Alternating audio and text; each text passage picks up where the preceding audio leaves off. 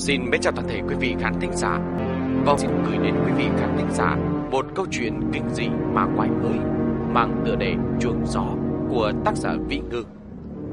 Câu chuyện này được nghe nói là một câu chuyện ma kinh dị vô cùng hay và hấp dẫn. Và hôm nay xin kính mời tất cả quý vị cùng theo dõi phần 1 của câu chuyện này.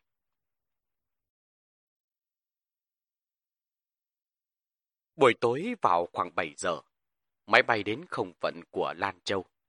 Từ cửa sổ máy bay nhìn xuống là một mảnh đất trơ trọi, ngàn khe vạn ránh, hoang vù đến vô tận.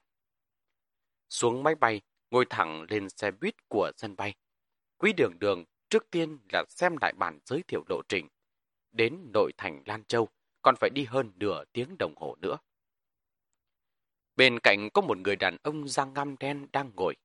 Lúc người bán vé đến thu tiền, Quý đường đường nghe thấy anh ta nói chuyện với người bán vé, dùng tiếng địa phương.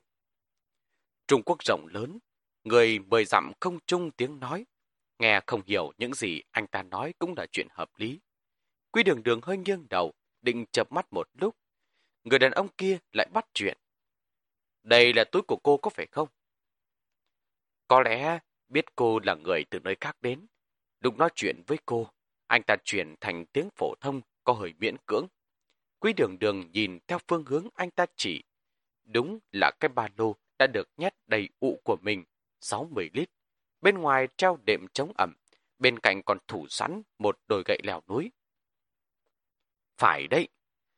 Khách ba lô sao? Người đàn ông kia cười ha hả. Nụ cười của anh ta khiến cho quý đường đường cảm thấy có chút không thoải mái. Cô lại nghiêng đầu qua một bên, không để ý đến gã đó nữa.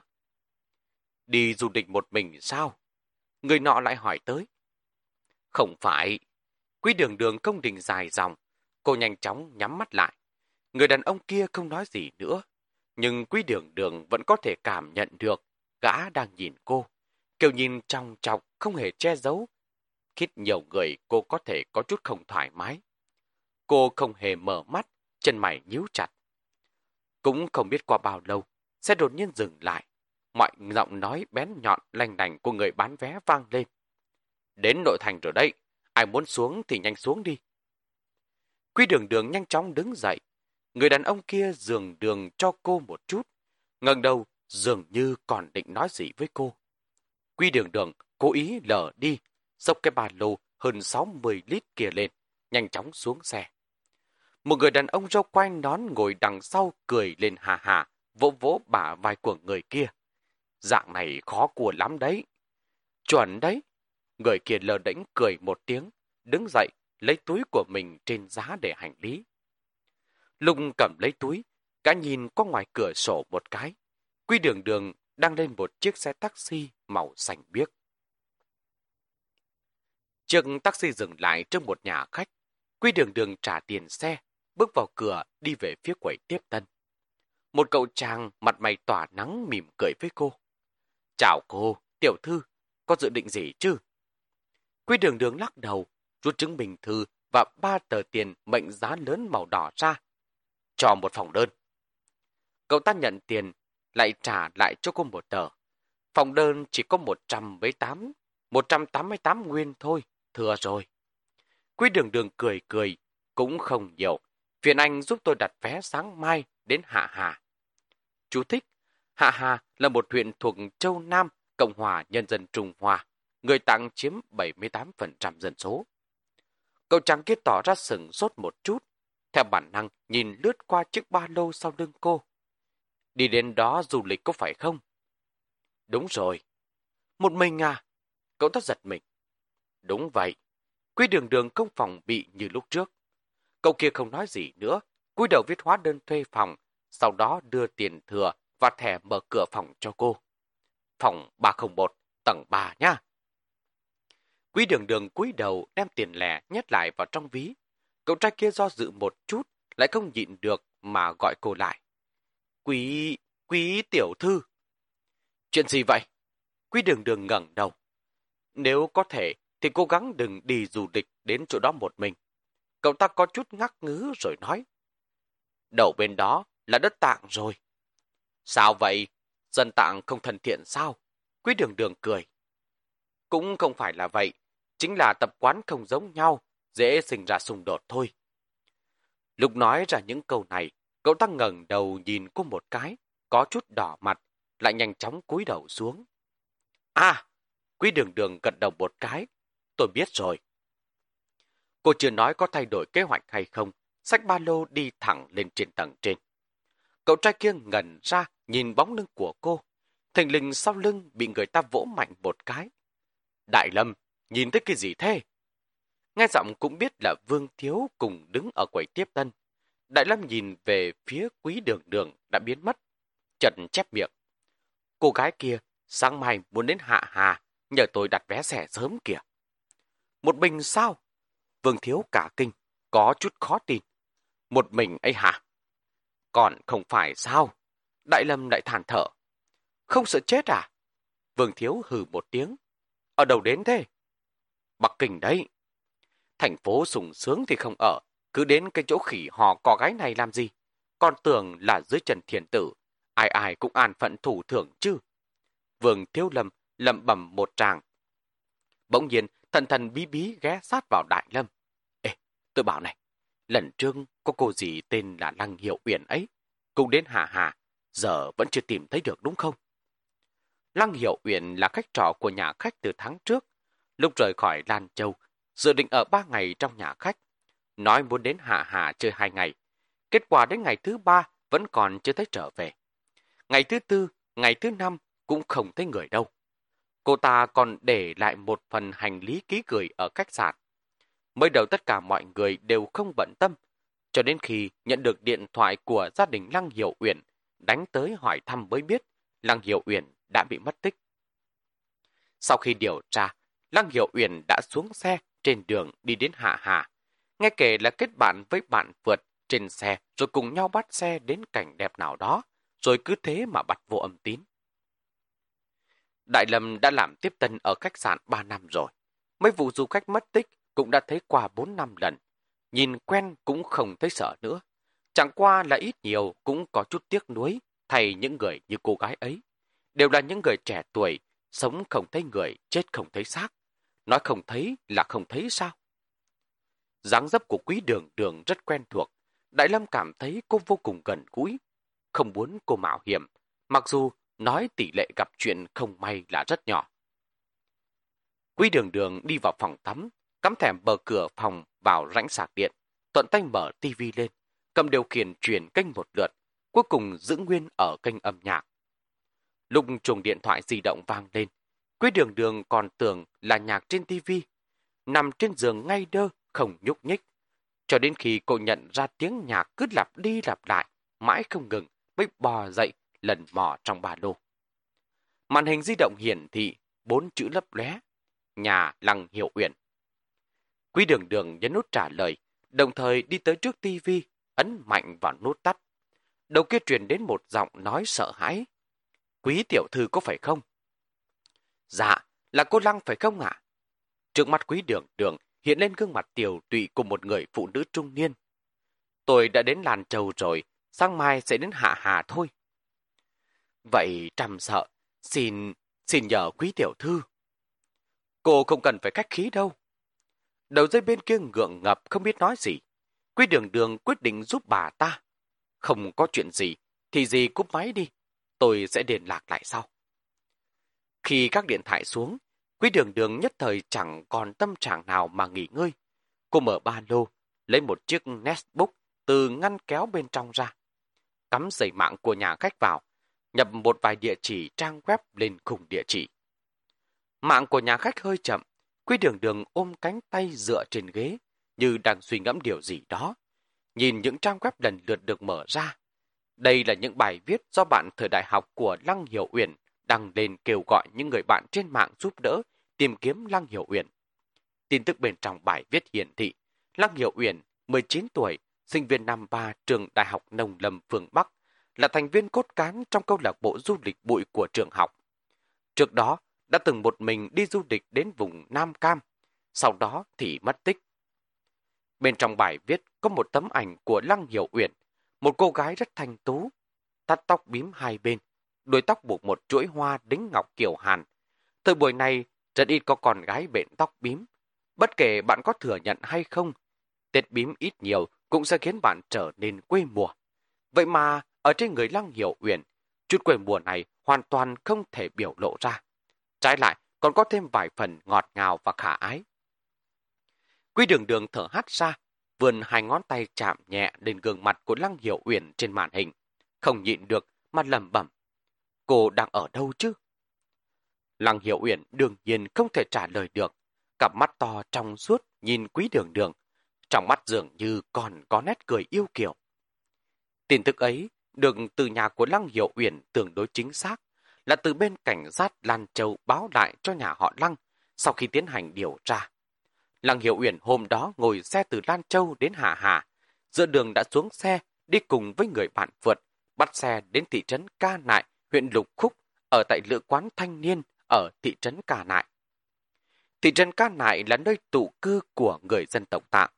Dân trong trấn cũng chỉ chưa đầy trăm hộ. Mới đầu cũng chỉ là một trấn nhỏ bình thường thôi. Sau lại có một đoàn khách du lịch bụi từ nước ngoài đến đây du ngoạn, được mở mang tầm mắt với cảnh sắc nơi đây. Sau khi về, liền viết một bài ký sự du lịch, đăng lên một diễn đàn du lịch có tiếng. Từ đó danh tiếng của trấn ca nại lên cao. Dĩ nhiên, chỉ là đối với những người đam mê du lịch bụi ở nước ngoài, cùng với dân vượt, hàm bề yêu thích thám hiểm ở trong nước mà thôi. Phần lớn du khách Trung Quốc, sức hút của những điểm du lịch này còn lâu mới bằng được những cái tên cũ kỹ như Bắc Kinh, Thượng Hải hay Tây An nữa. Từ thị trấn Ca Nại đi về phía tây chưa đầy 20 phút, chính là hẻm núi Ca Tát Ma sâu thẳm thẳm. Trong tình huống bình thường, dân phượt sẽ chọn đi bộ qua hẻm núi chừng 1-2 tiếng, sau đó đi lòng vòng. Trừ thám hiểm hẻm núi ra, còn có thể bắt xe đến đồng cỏ ẩm ướt, cách đó 30 cây, hoặc đến hồ cao nguyên, lại vừa có thể ngắm nhìn khung cảnh của đất Tây Tạng. Lăng Hiệu Uyển mất tích đúng vào lúc đang thám hiểm ở hẻm núi. Một nhóm 6 người vừa đi vừa nghỉ. Thị trấn Ca Nại có độ cao so với mặt nước biển hơn 3.000 mét. Lăng Hiệu Uyển có một chút phản ứng cao nguyên, cần nghỉ ngơi nhiều hơn người khác. Người đi cùng phía trước cho là cô dừng lại nghỉ ở đằng sau, nên không thấy cô cũng không để ý cho lắm. Chỉ dừng lại ở lối vào để chờ cô. Trái phải đều chờ không thấy, bây giờ mới hốt hoảng đi vào tìm một lượt, lại không tìm thấy đâu cả. Hẻm núi, cà tát ma. Quy đường đường thấp giọng lẩm bẩm mấy chữ này, chợt nhớ ra gì đó mà không tìm kiếm của anh Google ra, thậm chí nhập mấy chữ hẻm núi cà tát ma vào. Sau đó nhấn cạch một cái, lại nhập thêm hai chữ mất tích. Khỏi phải nói, thực đúng là nhảy ra không ít đề mục. Quy đường đường vội vàng xem một lượt, nhưng nội dung có tính chân thực không nhiều lắm. Trái lại, có một bài vlog lại thu hút sự chú ý của cô. Ngay từ sáng tinh mơ, chúng tôi đã đến hẻm núi Ca Tát Ma, chuẩn bị không ít lương khô. Trước khi xuất phát, ông chủ quán trọ An Khôn bên cạnh còn dọa chúng tôi. Nhớ quay về sớm một chút, nếu mà để bị lạc là không tìm thấy đâu. Tưởng chúng tôi là trẻ con 3 tuổi hay sao? Quy đường đường kích vào trang chủ của trang blog, lần cập nhật cuối cùng vào năm 2006, đã nhiều năm trước rồi. Có thể thấy đây là một bờ lốc đã sớm bị bỏ hoang, lẻ tẻ vài bài viết. Trừ bài viết về du lịch này, có nhắc tới hẻm núi Katatma ra, thì những bài khác đều viết về tình cảm vui buồn. Quy đường đường lấy sổ tay ghi chép và bút trong túi ra, viết mấy chữ hẻm núi Katatma, A à Khôn lên tờ đầu tiên.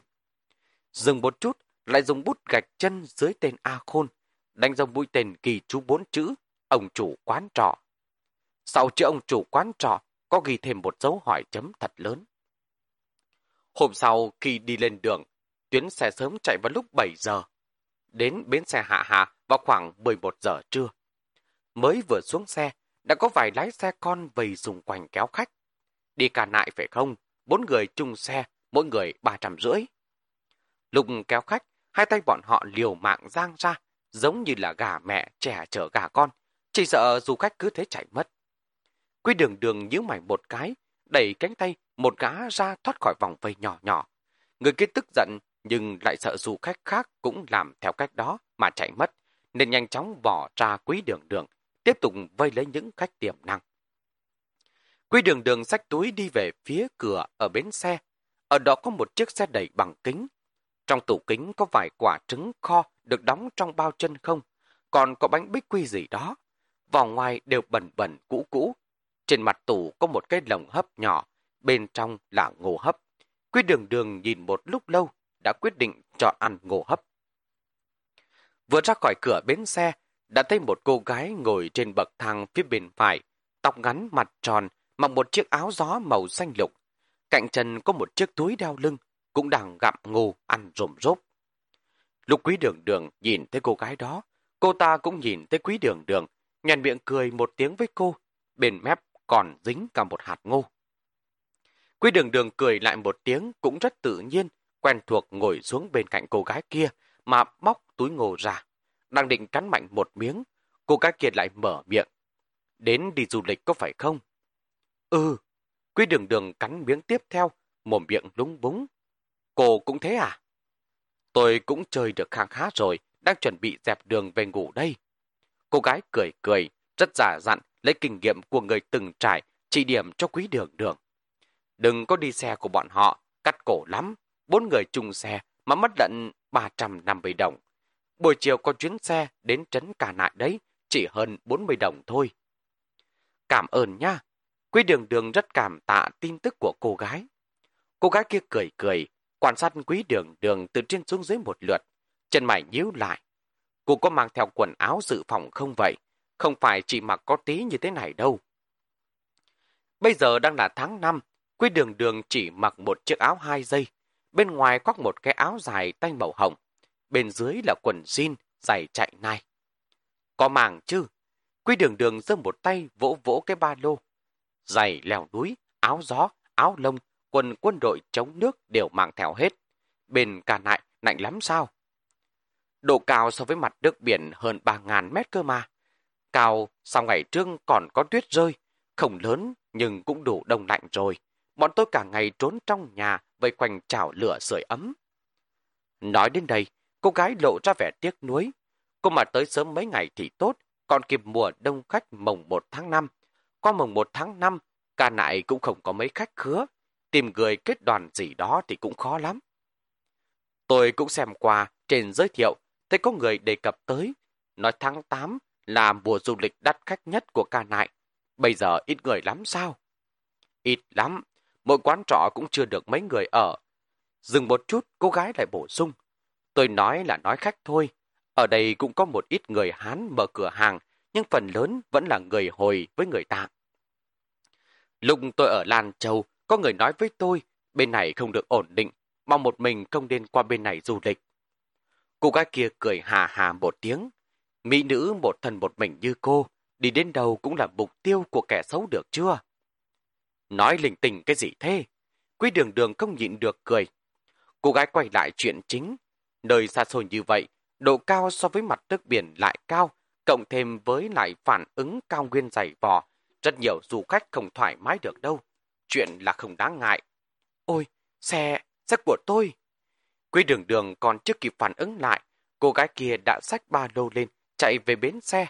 Thì ra là một chiếc xe khách từ Hạ Hà quay về Lan Châu, đang chậm rãi đi ra khỏi cửa. Hóa ra, cái loa to đùng treo trên nóc chỉ để trang trí, không thông báo cho du khách lên một tiếng. Chạy được một nửa, cô gái kia lại quay đầu vẫy tay với quý đường đường. Quý đường đường vội vàng gật đầu với cô ta, dùng khẩu hình nói với cô ta. Cảm ơn nha. Cô gái kia tám phần là hiểu, tâm trạng rất tốt bước lên xe. Cho đến khi chiếc xe kéo theo đất vàng khói đen biến mất nơi cuối con đường, Quy đường đường mới thu hồi lại tầm mắt. Trên đường đi, thường hay gặp được những người bạn nhiệt tình, nhưng có nụ có tan như vậy. Cho dù không biết tên họ của đối phương, nhưng chỉ cần nói chuyện một lúc, trong lòng đã thấy hòa hợp. Quy đường đường tiêu diệt bắp ngô xong, cầm khăn giấy lau miệng, đến nơi bán vé, mua vé xe chiều đến cả nại. Cho đến hơn 2 giờ chiều, xe nhỏ xuất phát đi về hướng ca nại.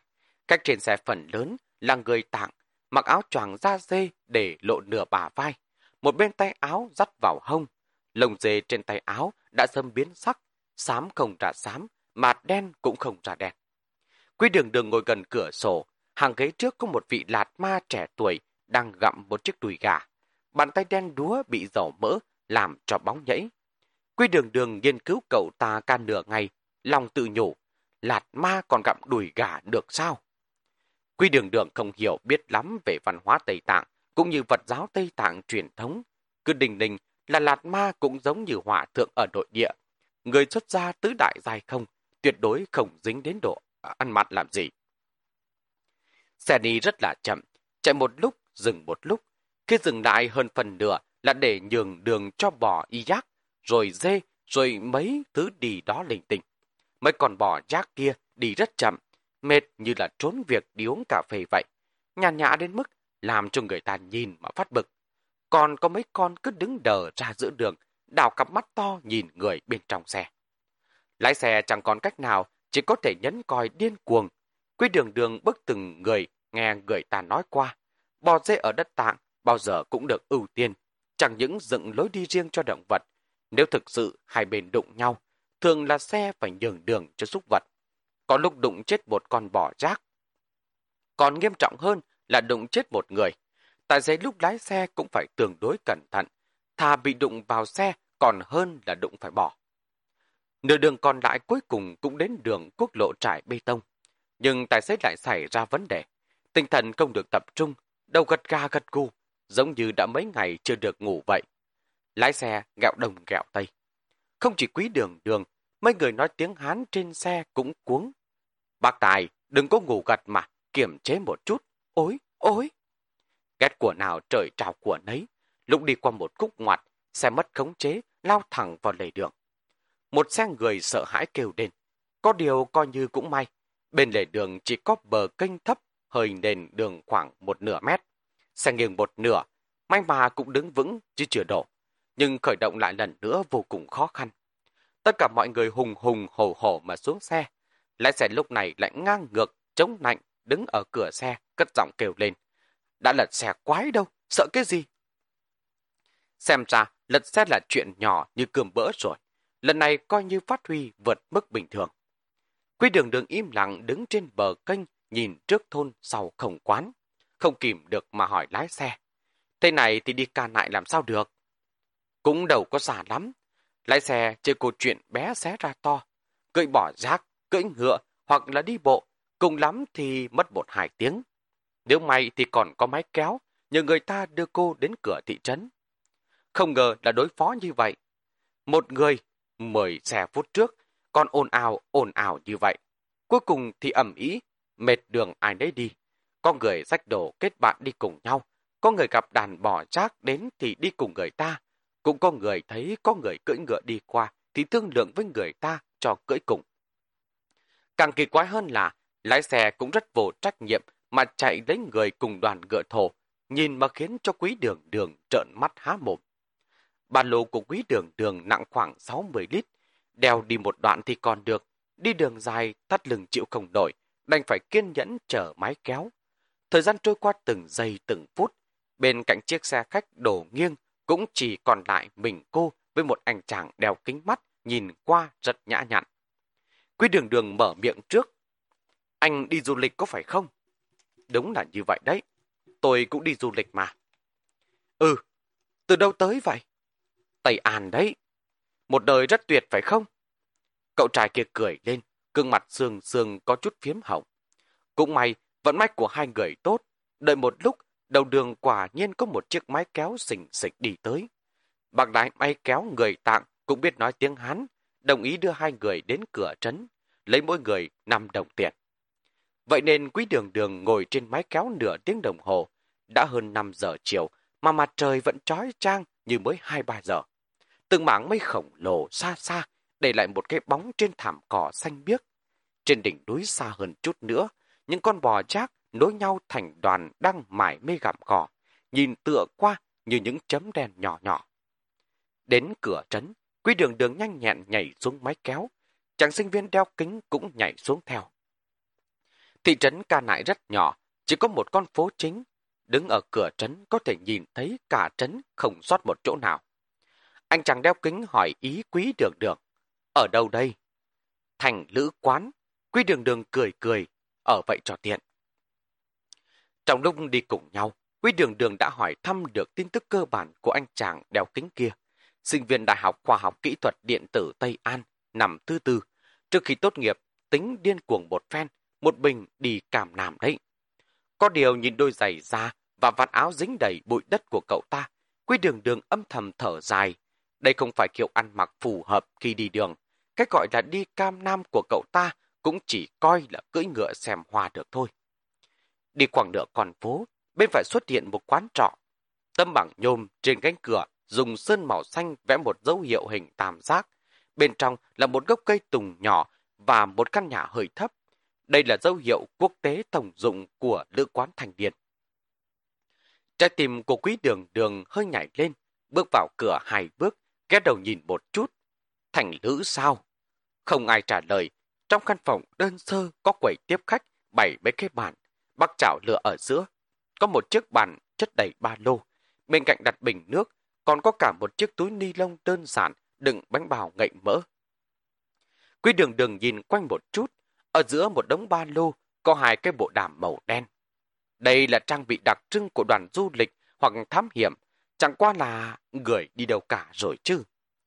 Rất nhanh sau đó, có tiếng bước chân hỗn loạn từ trên lầu bước xuống, kèm theo giọng đôi co của mấy người đàn ông. Muốn tìm thì tìm nhanh lên, để đêm xuống tìm không dễ đâu. Cuộc tranh cãi ngừng bặt khi nhìn thấy quý đường đường và chàng trai đeo kính. Đi đầu là một người có vóc dáng sốc vác, da đen đen đầu trọc, mặc một chiếc sơ mi không tay, lộ ra cánh tay đầy cơ bắp cuộn cuộn, khiến cho quý đường đường vô cùng thán phục khả năng chống lạnh của anh ta. Đi đằng sau là một anh chàng trẻ tuổi, mặc áo gió màu lam, rất đẹp trai. Đằng sau nữa là một người đàn ông trông hơi lồi thôi, đầu tóc rối bời, đang gãi gãi đầu, không có tí tinh thần. Phía sau nữa nữa còn rất nhiều người. Phía sau nữa nữa là một người đàn ông thấp thấp mập mập, mặt đầy tươi cười, Người mở miệng đầu tiên chính là ông ta. Ở trọ có phải không? Ở trọ, quý đường đường cười một tiếng. Nụ cười giống như xé bỏ không khí cứng ngắc trong nháy mắt. Trừ người đàn ông trung niên kia, mấy người khác đều đi đến trước bàn, xách túi của mình lên. Ai lấy trước thì lấy nước, ai cầm bộ đàm thì cầm bộ đàm. Anh chàng mặc áo gió màu lam đi cuối cùng, trước khi ra cửa, anh ta quay đầu lại nhìn quý đường đường một cái. Có phòng bốn người, ở phòng sáu người, nhiều nhất là phòng 10 người, không phân biệt nam nữ, ở chung hết. Phòng 10 người thì bao nhiêu tiền? 25 đồng. Tôi có thể thành lữ, có giảm được không? Quý đường đường đưa tay vào túi tiền để lấy thẻ. Người đàn ông trung niên lắc đầu. Chỗ chúng tôi không phải là thành lữ. Thế còn dấu hiệu bên ngoài cửa thì sao? Trừng có vào dây chuyền, hàng năm đóng 2.000 đồng hội phí, sau lại rút khỏi. Cô xem chỗ này, người đến cũng ít, kiếm chẳng được mấy đồng. Thì ra là hàng nhái, ông chủ này cũng thẳng thắn, quy đường đường cũng không cằn nhằn gì nữa. Lấy chứng minh thư ra đăng ký xong, mới phát hiện ra cậu chàng đèo kính, vẫn còn đang đứng đờ ra một bên, không hề có ý vào ở.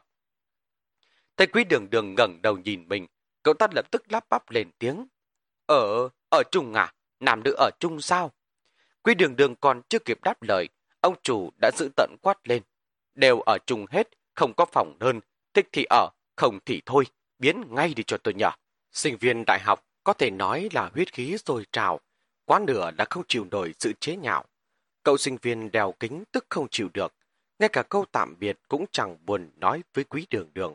Bịch bịch, bịch bịch, xoay người bỏ đi. Quý đường đường bây giờ cười khổ, lại còn đuổi cả khách đi nữa sao?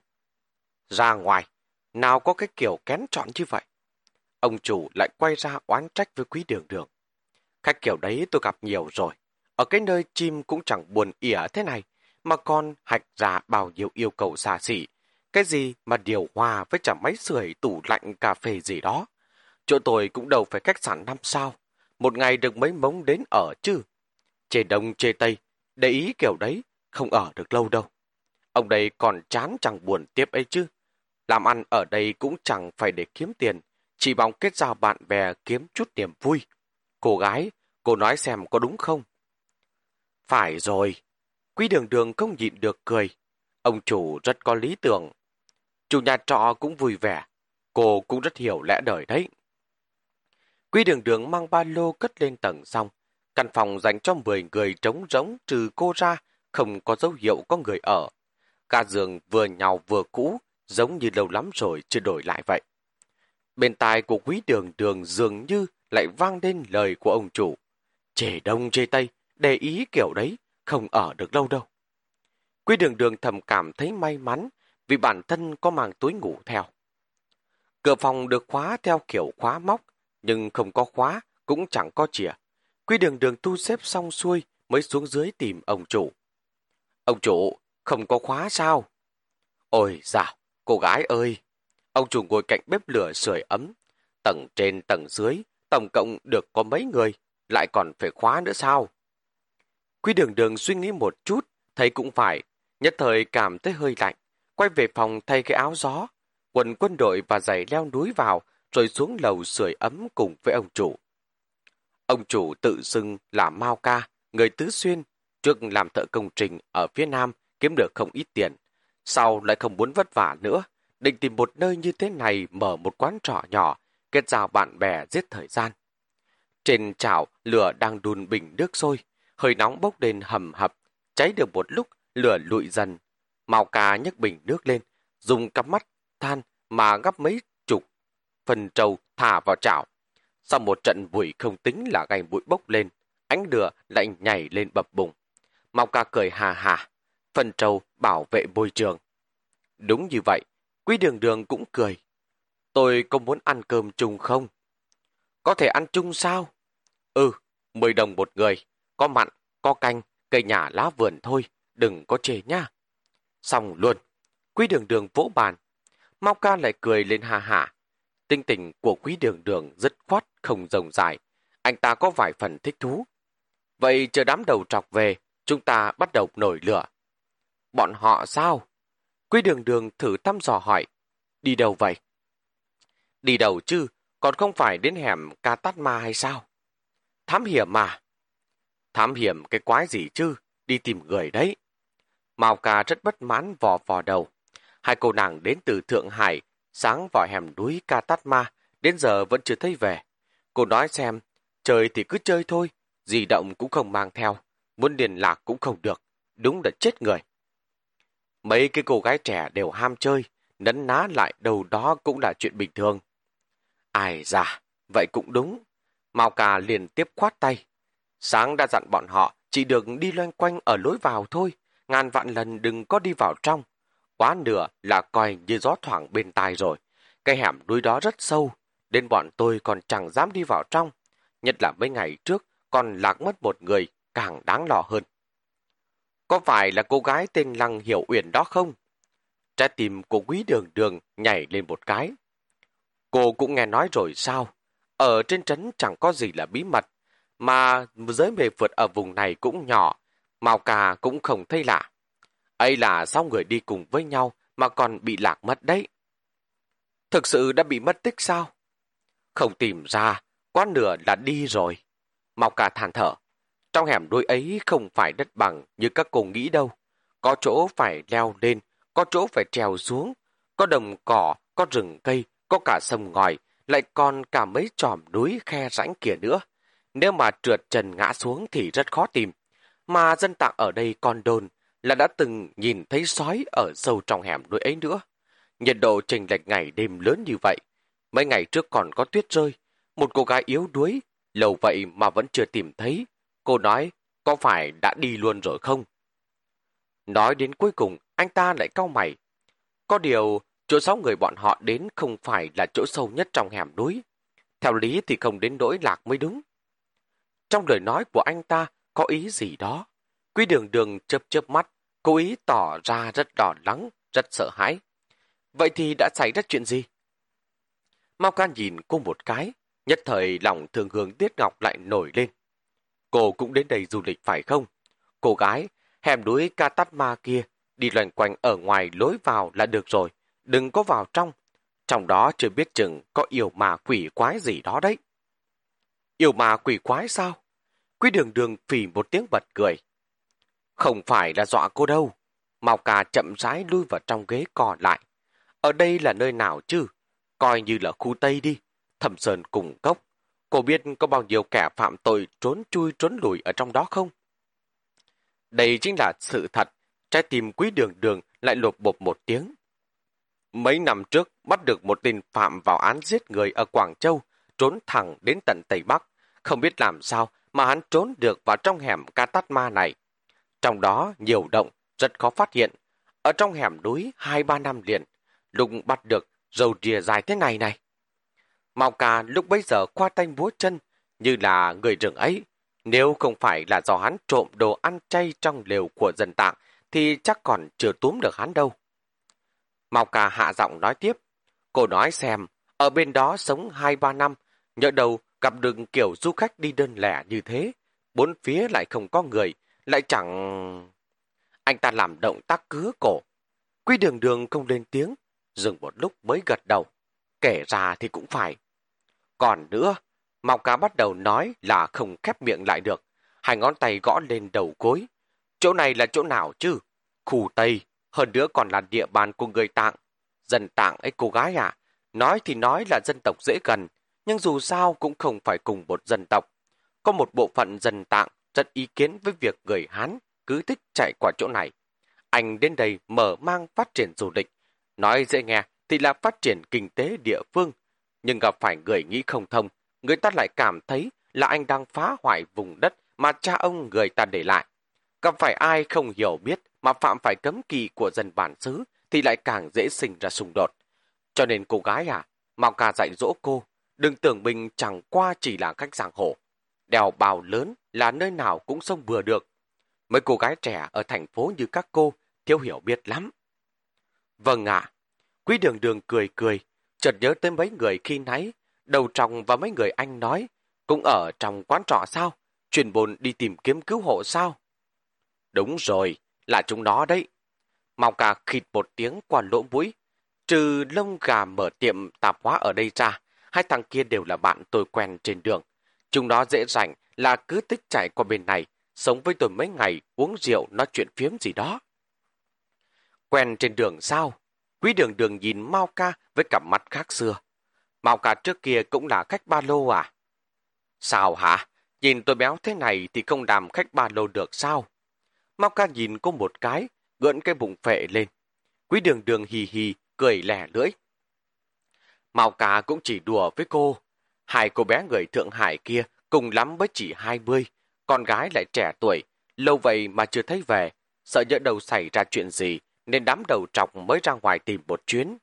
Mọi người đều là người Hán, ở cái nơi địa đầu này, đương nhiên là phải giúp đỡ lẫn nhau. Cô nói có đúng không? Quý đường đường gật gật đầu. Ông anh Mao Ca này là người tốt.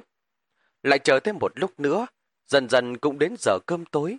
Từ khung cửa sổ sát đất ở phòng nhìn ra đầu phố, hai ba người dân tạng đang kéo một đàn bò giác khủng đỉnh mà đi qua. Mao Ca không chờ nổi nữa, vỗ vỗ mông đứng lên, bắt đầu làm việc thôi. Cô gái giúp tôi một tay, không lấy tiền cơm. Ngay cả 10 đồng cũng không lấy sao? Quý đường đường tỏ ra kinh ngạc.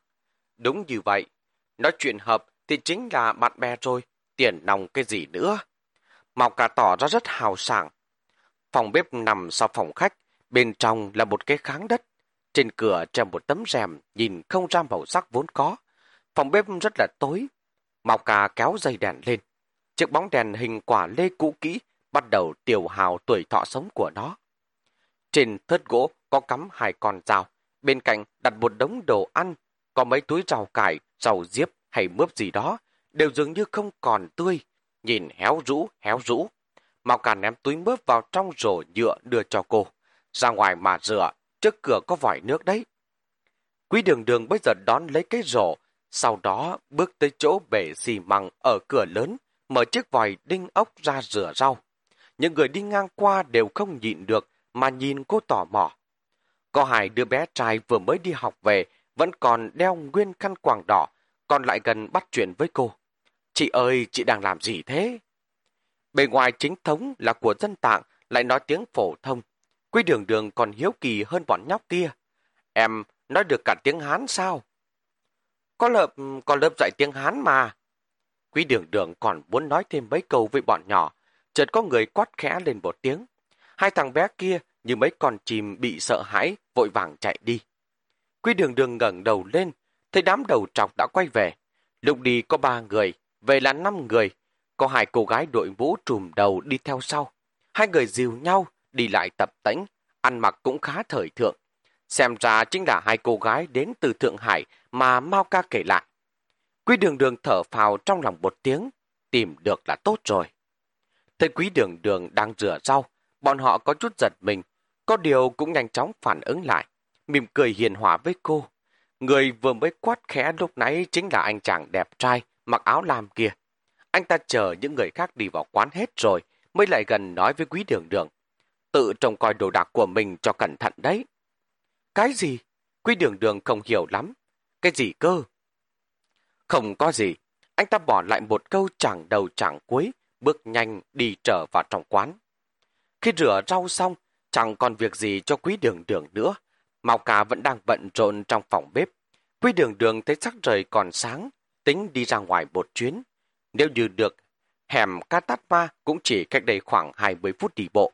Có thể đi coi thử xem đến cùng nơi đó trông như thế nào.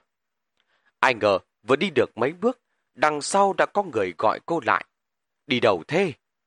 Quý đường đường quay đầu lại, thấy anh chàng đẹp trai áo lam kia đang tựa vào khung cửa sổ nhìn cô. Bên cạnh là một cô gái trẻ, mặt gầy gầy, thon dài, dáng dấp bình thường trang điểm lại rất đậm. Cô ta nhìn quý đường đường không chớp mắt, vẻ mặt có chút cổ quái. Đi linh tinh một chút thôi. Sắc mặt của anh chàng kia trầm xuống, chống vào khung cửa cất bước ra ngoài. Chưa đầy vài bước đã đến trước mặt quý đường đường. Sắp ăn cơm rồi, đừng có đi lùng tùng nữa, đến lúc đó không tìm được lại phiền phức. Giọng điệu của anh ta không tốt lành cho lắm. Quý đường đường đương nhiên thấy phản cảm. Tôi có chừng bực của tôi, anh không phải lo. Nói xong, quay đầu bỏ đi ngay. Anh chàng kia chưa nói gì. Cô em trang điểm đậm đã lên tiếng. Nhạc phong, lại đầy trời tam quốc sát đi. Thì ra, anh ta tên là Nhạc Phong. Đầu trọc, lông gà, Nhạc Phong, quý đường đường, coi như là điểm danh từng người bột. Đi về hướng Tây chưa đầy 15 phút, tiếng nước chảy ào ào và tiếng người huyên náo đã vọng đến bên tai. Theo bảng hướng dẫn, quẹo hai lần, trước mắt xuất hiện một con sông nhỏ. Nước chảy không tính là quá xiết, rộng chừng hơn hai thước. Bên bờ sông là từng mảnh cỏ xanh rì. Một nhóm lạt ma nhỏ tuổi đang đánh cầu lông, rồi đá banh trên cỏ. Hai lạt ma lớn tuổi hơn thì để chân trần đứng dưới lòng sông, cũng không biết đang làm cái khỉ gì. Nhìn theo hướng ngược dòng, có thể thấy được lối vào của hẻm núi Katatma tựa như một cái miệng khổng lồ đang là há ra, trực chờ ngoạm lấy người ta. Quy đường đường bước mấy bước đến lối vào, nhìn thấy rõ còn có hai ba du khách đang cầm máy ảnh cơ chụp đồng chụp tây. Nhìn kiểu gì cũng thấy không khí đầy vẻ hòa bình. Có điều thời gian cũng không còn sớm. Thấy mấy du khách lẻ tẻ đều ra khỏi hẻm núi. Quy đường đường tự thuyết phục mình, đè nén cơn hiếu kỳ xuống, ngày mai lại vào hẻm núi sau. Quay về quán trọ, đám màu cà đã ngồi ăn cơm rồi. Thấy quy đường đường về, Mau cà vỗ vỗ cây ghế để không ở bên cạnh. Cô gái lại đây ngồi này, nếm thử tài đống nướng của tôi đi. Quý đường đường nói cám ơn, đi qua ngồi xuống cạnh Mao ca. Lông gà đưa cho cô đôi đũa, đầu trọng thì xới cơm giúp cô. Nhạc Phong chỉ lo cắm đầu ăn cơm, không hò hè gì cả. Về phần hai cô gái Thượng Hải kia, một phải một trái, đều thưởng cho cô một cách trừng mắt. Quý đường đường chẳng hiểu làm sao. Cũng mày cô cũng chẳng định bồi dưỡng tình cảm với mấy cô nàng này. Cầm đũa gắp thử mấy món ăn, quay đầu hỏi Mao Ca. Anh Mao Ca, ở trấn ca nại này có ông chủ quán trọ nào tên là A Khôn không? A Khôn đấy à? Mao Ca bây giờ nhảy mấy miếng rồi lắc đầu. Chưa nghe qua bao giờ. Lông gà, có người này không? Lông gà cầm bát cơm suy nghĩ một lượt, sau đó khẳng định lắc đầu một cái. Không có, người Hán ở cái trấn này một bàn tay đã đủ đếm rồi. Quý đường đường chưa từ bỏ ý định, hình như mở quán ở đây từ năm 2006. Năm 2006 sao? Đầu trọc giật mình, sớm vậy cơ à? Bọn tôi năm 2008 mới đến đây lần đầu tiên, đúng không hả Mau ca? Đúng vậy, Mau ca nhìn quý đường đường, Người Hán làm ăn ở cái trấn này cũng đổi đến mấy lượt rồi. Cô hỏi người đó làm gì?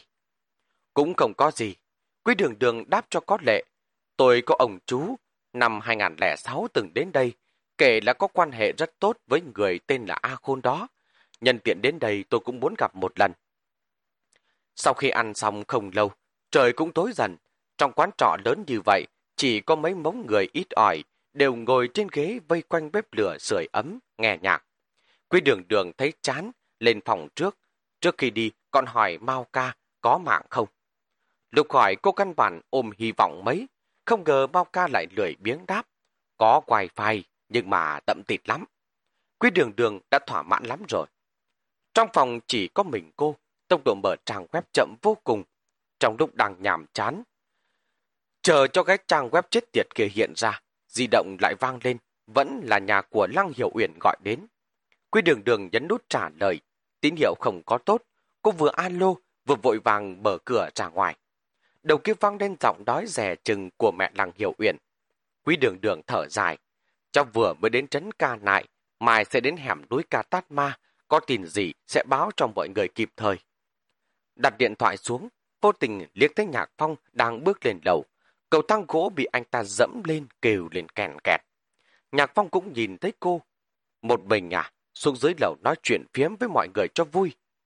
Quý đường đường nghe vậy chỉ lắc đầu. Chạy đi chạy lại cả ngày, hơi mệt, muốn nghỉ sớm một chút. Nhạc Phong ậm ừ một tiếng, suy nghĩ một chút lại hỏi. Mai có định đi đâu không? Sao cơ? Quy đường đường nghe không hiểu. Vừa nãy có khách ở quán trọ khác đến, muốn tìm người đi chung xe đến hồ cao nguyên ngày mai. Đi chung xe lúc trả tiền lợi hơn đi một mình. Cô có muốn đi cùng không? Mai à? Mai tôi có việc rồi. Để nói sau đi. Quy đường đường không nói chi tiết. Anh ấy cười một tiếng với Nhạc Phong rồi bỏ anh ta lại đi thẳng về phòng của mình. Trước khi đi ngủ, Quy đường đường móc từ trong ba lô ra một chiếc túi ni lông bóng khí, xe bằng dính trọng suốt ra, lên từ bên trong ra một chiếc chuồng gió. Kiểu dáng của chiếc chuông gió này rất đổi bình thường, màu đồng cổ, nắp chuông hình lá sen, thành là được nối từ đủ loại tiền cổ có hình dạng khác nhau. Quy đường đường treo chiếc chuông lên trên cuối giường. Trong bóng tối, cô nhìn chằm chằm hình dáng của chiếc chuông gió, một lúc lâu mới từ từ chìm vào giấc ngủ. Giấc ngủ này không được sâu cho lắm, tiếng nhạc dưới đầu không có tác dụng thôi miên, trái lại còn quấy nhiễu mộng lành của người ta. Lúc nhạc bị dừng, Quý đường đường ngó qua di động một chút, vậy mà đã là 2 giờ đêm. Xem ra mấy người kia đều là cú đêm cả. Hôm sau, 6 giờ sáng, chuồng báo thức đã rèo ẩm ý.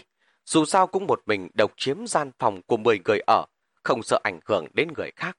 Tập thể dục rửa mặt xong, sau đó móc từ trong ba lô một con dao quân dụng kiểu dáng bình thường của Thụy Sĩ và đèn pin cầm tay bỏ vào trong túi quần lại gỡ một chiếc gậy leo núi từ trên bàn đồ xuống, vội vàng đi xuống lầu.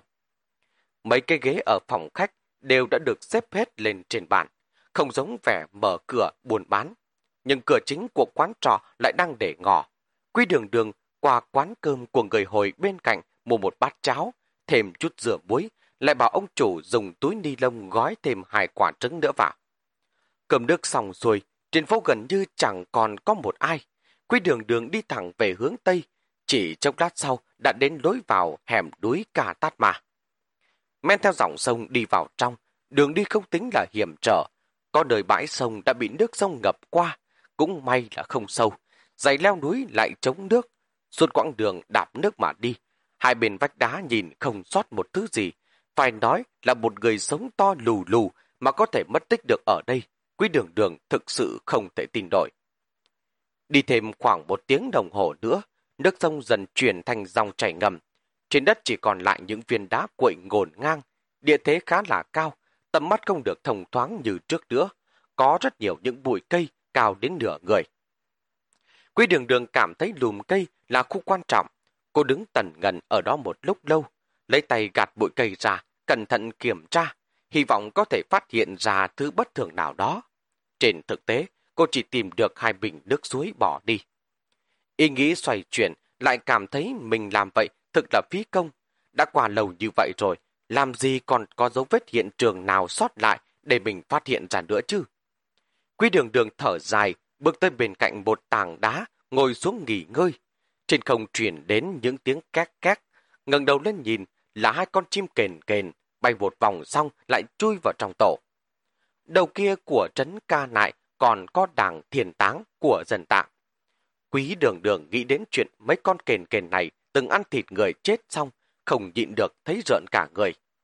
Đàng thiên táng chính là một trong những phong tục mai táng người chết cổ xưa vẫn còn được lưu giữ đến ngày nay của người Tây Tạng. Dùng trong những người nông dân, mục dân bình thường. Mỗi địa phương lại có một địa điểm thiền táng riêng, nơi đó được gọi là cánh đồng ma. Cách thiền táng cụ thể ở từng vùng có đôi chút khác nhau, nhưng đại đa số là tiến hành theo nghi lễ như sau. Đầu tiên rửa ráy xác, cạo hết tóc và lông, rồi bọc xác trong một tấm vải trắng, đặt trong tư thế ngồi, đầu chúi xuống hải gối. Khi chọn được ngày lành, mọi người sẽ khiêng cái xác trên lưng, đem đến bàn thờ thiền táng. Các lạt ma đến tụng kinh siêu thoát, chủ lễ thổi kèn sừng, đốt hương ghi ngút, cho đến khi những loài chim mổ thịt như kền kền, chim ưng, người thấy và bay đến mổ xác thì mới thôi. Những thi thể được dâng hiến cho thần với ước nguyện xóa bỏ những tội nghiệp, nghiệp chướng có để siêu độ cho bọn họ. Nghỉ ngơi được một lúc, Quý đường đường chuẩn bị tiếp tục đi vào trong. Mới đi được hai bước, sau lưng đã có người đứng từ xa gọi với về phía cô. Quý đường đường thực sự bất ngờ. Ai mà cũng đến đây sớm như vậy. Quay đầu lại nhìn, nhận ra là cậu sinh viên đeo kính đã đến cà nại cùng với cô ngày hôm qua. Đợi đến khi cậu ta tới gần, Quý đường đường mở to hai mắt nhìn cậu ta. Đến sớm vậy sao? Chị cũng thế còn gì? Cậu sinh viên đeo kính cười. Buổi chiều tôi định đi trùng xe với người ta đến hồ cao nguyên, sợ thời gian không kịp, nên dậy sớm đến hẻm ca tát mà. Sau đó, cậu ta vỗ đầu một cái. Biết nhau lâu thế rồi mà chị vẫn chưa cho tôi biết tên đấy. Tên tôi là Trần Vĩ, gọi tôi là Đại Vĩ đi. Quý đường đường nghe thế thì gật đầu. Tôi tên là Quý đường đường. Vậy tôi sẽ gọi chị là đường đường nghe. Tôi lớn hơn cậu cơ mà, sao không gọi là chị đường đường? Quý đường đường cười khảnh khách, cười đến khi đại vĩ thấy phát ngượng. Sau đó cậu ta chợt nhớ ra điều gì đó, móc di động từ trong túi quần ra. Chị đường đường, cho xin số điện thoại đi, ra ngoài một chuyến, quen biết nhau cũng không dễ. Sau này ngày lễ ngày Tết, con gửi tin nhắn gì đó cho chị được. quy đường đường thấy khó xử. Lúc tôi ra ngoài không mang theo di động. Vậy đọc số cũng được. Trần Vĩ mở to hai mắt. Không phải đến số di động của mình mà chị cũng không nhớ đấy chứ. quy đường đường câm nín mà cam chịu. Cô thực sự không nhớ số di động của mình. Bởi vì chẳng có ai cần phải liên lạc. Mua cái sim này chẳng qua là để tạm thời liên lạc với mẹ của Lăng Hiểu Uyển mà thôi. Trong danh bạ cũng chỉ có số của mẹ Lăng Hiểu Uyển. Tôi dùng lượng não của tôi có hạn, thực sự không nhớ rõ. Quy đường đường nhắm mắt giải thích bừa. Khi nào về cho cậu sau đi. May mà đại vĩ cũng không nghĩ nhiều. Hai người cùng đi vào trong. Dọc theo đường đi, đại vĩ giới thiệu cho cô những cảnh quan có tiếng trong hẻm núi Ca Tát Mà. Có một đời gọi là mỏm miệng ưng. Nghe nói, nhìn từ một góc độ nào đó, rất giống một con chim ưng.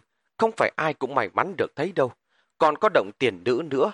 Bên trong có đá thần, rất đồng người tạng đều đến đó bái lại định kỳ. Đá thần gì chứ? Quý đường đường tò mò hỏi. Tôi cũng chưa thấy bao giờ. Đại vĩ lắc đầu một cái. chẳng cũng chỉ là tảng đá thôi. Nghe nói linh lắm. Nếu nhức đầu cọ cọ đầu đến tảng đá đó, lập tức hết đau ngay. Nếu đau bụng thì cọ bụng. Vậy tối qua tôi ngủ không ngon, nhức đầu. Lát nữa tôi phải đi cọ đầu mới được. Trong động còn có một cái động nữa. Nghe nói nếu ước nguyện ở đó, tiền nữ sẽ có thể nghe thấy và giúp hoàn thành tầm nguyện đấy.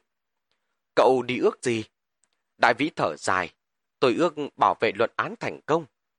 Tiền nữ của dân tạng mà còn quản được cả chuyện bảo vệ luận văn đại học sao? Quý đường đường cười cậu ta. Chỉ là tâm nguyện thôi mà. Đại vĩ lại bắt đầu ngượng ngùng. Vận may của hai người không được tốt cho lắm. Cuối cùng vẫn không thấy được mỏm miệng ưng gì đó. Nhưng động tiên nữ lại tìm thấy rất nhanh. Cử động tiên nữ có treo phướn kinh và khăn kata mà dân tạng vẫn hay dùng rất dễ thấy. Cửa động chỉ cao chừng một mét, phải cúi người đi vào. Từ bên ngoài nhìn vào, bên trong tối đèn như mực, thỉnh thoảng còn nghe thấy tiếng nước chảy tí tách. Bên trong có nước chảy à? Quý đường đường cảm thấy lạ. Không biết, vị đại ca kia không kể. Đại vĩ cúi người xuống. Ai ra, để tôi tiền phòng cho. Cũng gà lằng giả phết nhỉ. Quý đường đường khen trong lòng một câu, cũng khom lưng đi vào theo. Không biết là do vào trong động hay là vì khom lưng, cứ cảm thấy hít thở không được thuận lợi, có chút mất sức. Đoạn đường phải cúi người rất dài, hai người chốc chốc lại phải ngồi xổm người xuống nghỉ ngơi. Càng vào trong lại càng tối hơn. Quy đường đường lấy đèn pin ra chiếu sáng. Ánh đèn lướt qua một nơi, cách đó không xa. Chỗ đó rất sáng, có một vũng nước đọng lớn. Nương có sầu không thế? Quy đường đường lo lắng hỏi đại vĩ đi đằng trước. Sầu thì cũng không sâu, ngập qua bàn chân. Ai dạ, đôi giày đáng thương của tôi. Đại vĩ hồ to gọi nhỏ, quy đường đường cười trộm ở đằng sau.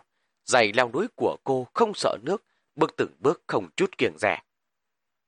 Ước chừng khoảng 5 phút, đại vĩ đi trước rốt cuộc cũng thở phào một hơi. Cuối cùng cũng thẳng người được rồi. Quy đường đường bước từng bước lại gần, vịn vào vách đá đứng thẳng người dậy. Đèn pin đảo qua khắp nơi, liếc thấy một tảng đá hình trụ. Trên tảng đá có đính khăn kha tà.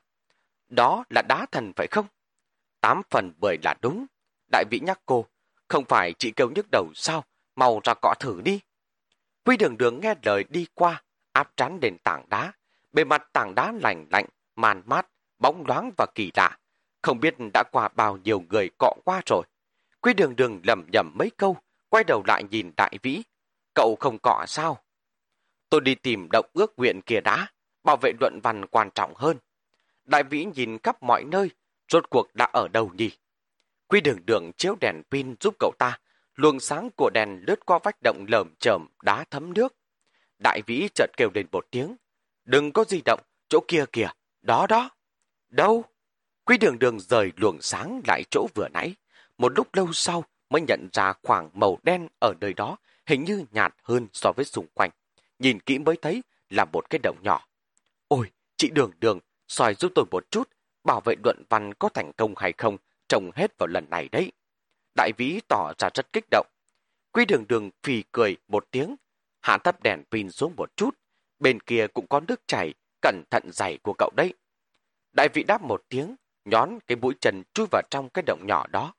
Sao rồi, vào được rồi thì mau ước đi chứ. Quy đường đường thúc giục cậu ta.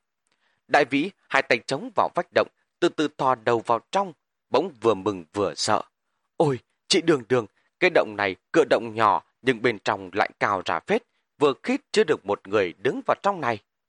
Không đợi quý đường đường đáp lời, cậu ta cúi người chui vào. Từ bên ngoài nhìn vào chỉ có thể nhìn thấy hai cái chân của cậu ta. Quý đường đường nhấn nút giảm độ sáng để tiết kiệm pin. Đại vĩ, mau ước đi, ước xong rồi còn ra ngoài. Đại vĩ đáp một tiếng, không biết có phải là vì đang ở trong động hay không, giọng nói nghe trầm đục.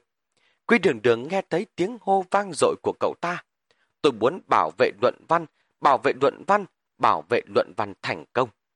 Không thấy dáng vẻ cậu ta, nhưng ít nhiều cũng có thể tưởng tượng ra được mấy phần. Quý đường đường nhịn cười. Được rồi chứ, đi ra đi. Tôi sợ tiền nữ không nghe thấy, kêu thêm ba lần nữa thôi. Tôi muốn bảo vệ luận văn, bảo vệ luận văn, bảo vệ luận văn. Thanh âm bỗng nhiên im bặt. Quý đường đường đợi một lúc, không nhịn được nhắc nhở cậu ta. Không phải bảo ba lần sao, sao lại mới có hai? Không có ai trả lời. Quý đường đường sừng suốt một lúc, dường như nhận thấy có gì đó không ổn. Trái tim nhất thời bắn lên mạnh mẽ. cồn nuốt nước bọt một cái, từ từ đẩy chốt đèn pin lên. Luồng sáng rọi vào chỗ đại vĩ vừa đứng khi nãy. Từ góc độ này, rõ ràng có thể nhìn thấy hai cái chân lộ ra ngoài cửa động của đại vĩ. Nhưng bây giờ chỉ có thể thấy cửa động đen ngòm. Bàn tay nắm đèn pin của quý đường đường run lên nhẹ nhẹ. Cô thử thăm dò gọi thêm một tiếng. Đại vĩ, đại vĩ, cậu đâu rồi? Thế nhưng dường như không có ai trả lời. Chuyện gì đang xảy ra thế này? Tại sao lại như vậy? Người vừa mới ở đây, sao đột nhiên lại không thấy đâu nữa? Kính thưa tất cả quý vị khán thính giả, câu chuyện này tiếp tục diễn biến như thế nào? Kính mời tất cả quý vị khán thính giả cùng tiếp tục theo dõi ở những tiếp theo. Để ủng hộ kênh, quý vị có thể để lại bình luận, cũng như chia sẻ, hoặc có thể ủng hộ tài chính trực tiếp về các địa chỉ đã được ghi ở phần mô tả.